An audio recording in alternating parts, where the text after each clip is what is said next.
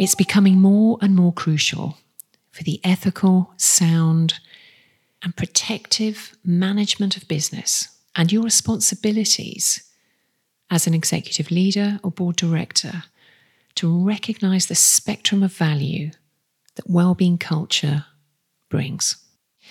I'm Anni Hood. Hello and welcome to Well Intel Daily.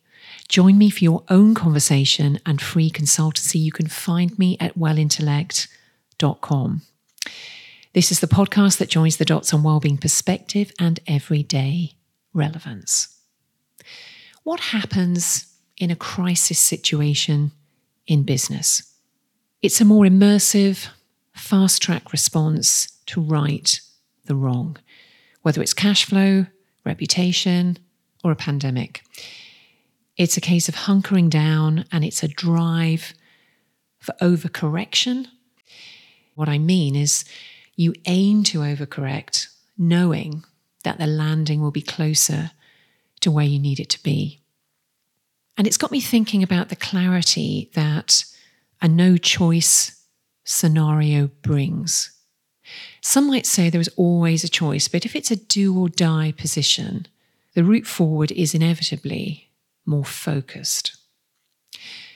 And what I'm noticing is how much crisis response has come to be rooted in well-being economics and culture. The basic principles of a well-being economy means human and planetary needs are the focal point of policy in governance and in business.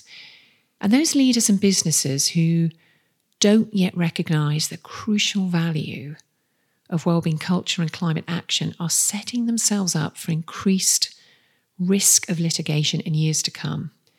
And as an executive leader and board director, you bear responsibility for this. I'm reading about the rise in climate litigation since 2015. It's more than doubled, with a quarter of the rise filed in the last couple of years, or rather between 2020 and 2022.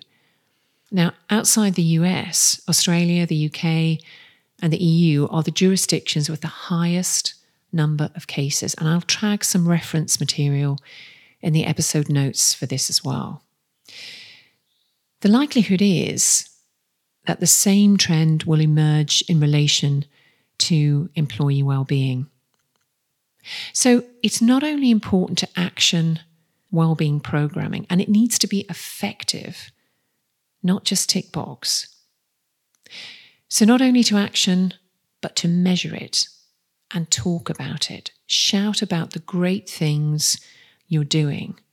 And this serves three purposes it serves to inspire and call others to action. That's good for everybody, for society, for the planet. Number two, it showcases your brand as a leader. And three, it mitigates against potential litigation in the future.